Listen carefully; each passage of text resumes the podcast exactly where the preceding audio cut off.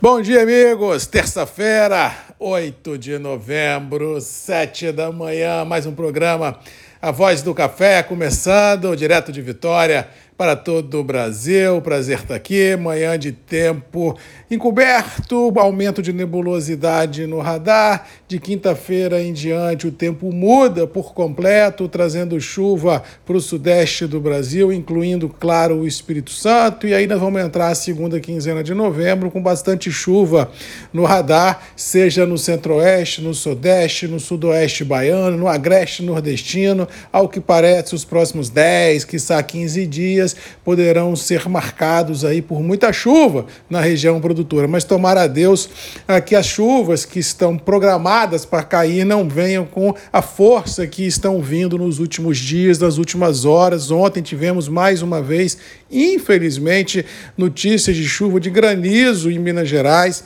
em regiões produtoras do sul de Minas. Muito triste ver os irmãos mineiros sofrendo mais uma vez com chuva de pedra. Realmente é uma coisa louca de ver isso ano após ano, mês após mês, safra após safra, e ainda ter gente falando em super safra à frente. Realmente é explicar o inexplicável, e mais difícil para mim é todo dia vir aqui levando informação a todos vocês, tentando explicar ou tentando encontrar uma lógica para essa situação inlógica que nós estamos vivendo, uma, essa situação fora do normal que nós estamos vivendo. Eu tenho alguns, algumas décadas de café e nunca vi um movimento de venda tão forte como está sendo presenciado ah, nos últimos tempos. Nem quando o mercado subiu há meses atrás, ele não subiu com a veemência que está caindo atualmente. Todo dia cair mil pontos é uma coisa assim inimaginável, fora da lógica. Não há razão para a gente ver um movimento desse de liquidação de posições lá fora da,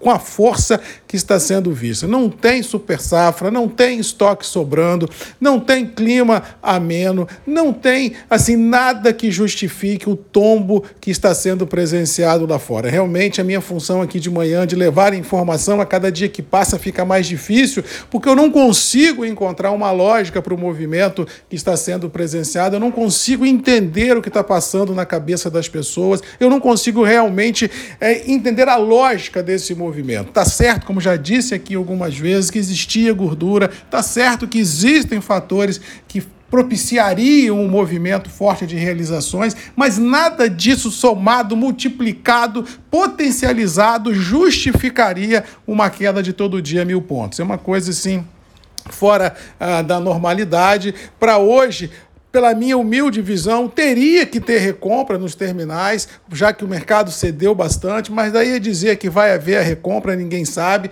Temos fatores alheios ao café que também têm tirado um pouco a, a tranquilidade dos mercados, seja eleições nos Estados Unidos entre democratas e republicanos para formar o novo Congresso. O problema é que nós estamos cansados de falar aqui de Covid na China, de China e, a, ameaçando Taiwan, de Rússia e Ucrânia, de juros mais altos, ou seja, vivemos uma situação, globalmente falando, muito complicada, como disse ontem meu amigo Douglas Perucci, lá de Baixo Quartel. Marco, parece que nós estamos vivendo o apocalipse. Eu falei, rapaz, é, é maluquice demais, cara. Fora os problemas internos que nós estamos vivendo, essa ansiedade política que vive o país, realmente não é uma situação para amadores, não. É uma situação realmente muito complexa, é uma situação que a gente todo dia acorda olhando o horizonte, tentando achar uma luz no fim do túnel, sem esmorecer, sem perder o brilho nos olhos, sem perder a esperança, sem perder a gana, a garra de lutar por dias melhores.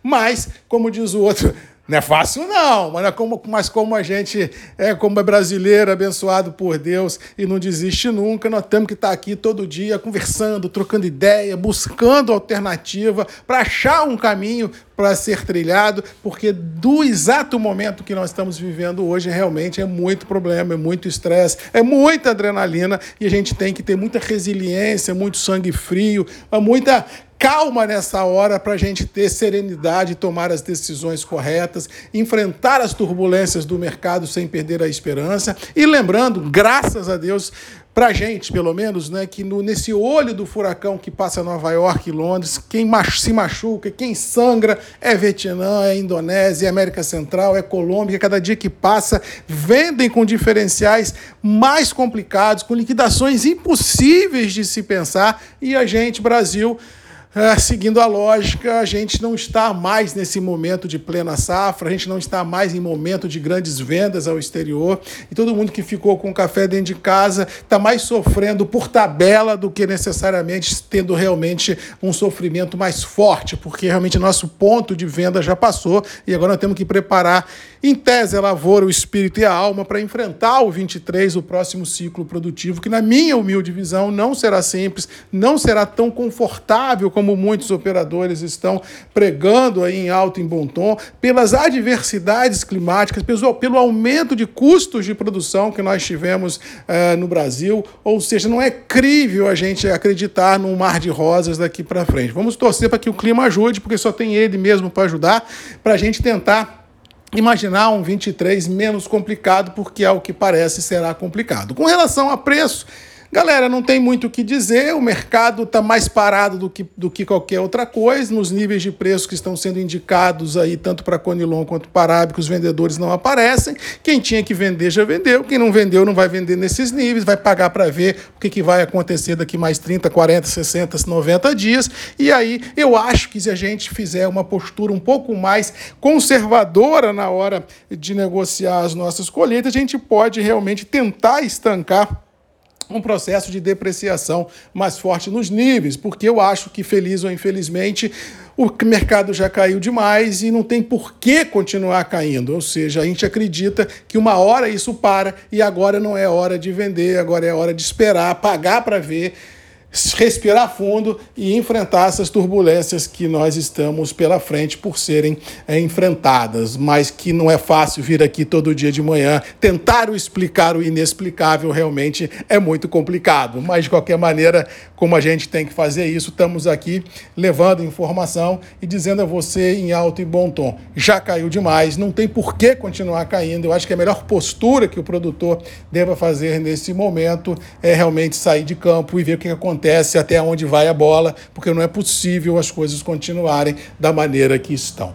No mais, vamos ficando por aqui, desejando a todos uma boa terça-feira, que Deus nos abençoe, que a gente possa enfrentar os desafios e vencê-los com muita esperança, com muita resiliência, com muita fé em Deus, para que a gente possa ter um agro, um Brasil e a nossa sociedade respirando um pouco mais aliviados, quando, porventura, Papai do Céu ajudar, julgar bênçãos na gente, para a gente tocar. E Douglas Perucci, se não é um apocalipse, nós estamos chegando lá, porque o treino é fácil não, mas com fé, esperança e com muita amizade de mão dadas, a gente vai tocar nesse nosso barco à frente e com certeza vencer todos os desafios. Baixa o quartel, Linhares, um abraço do Marcos Magalhães, Voz do Café a todos vocês, como dizem os jovens, tamo junto, como diz outro, ninguém larga a mão de ninguém e vamos tentar achar uma solução para os nossos problemas. Beijo! Um abraço e até amanhã. Tchau!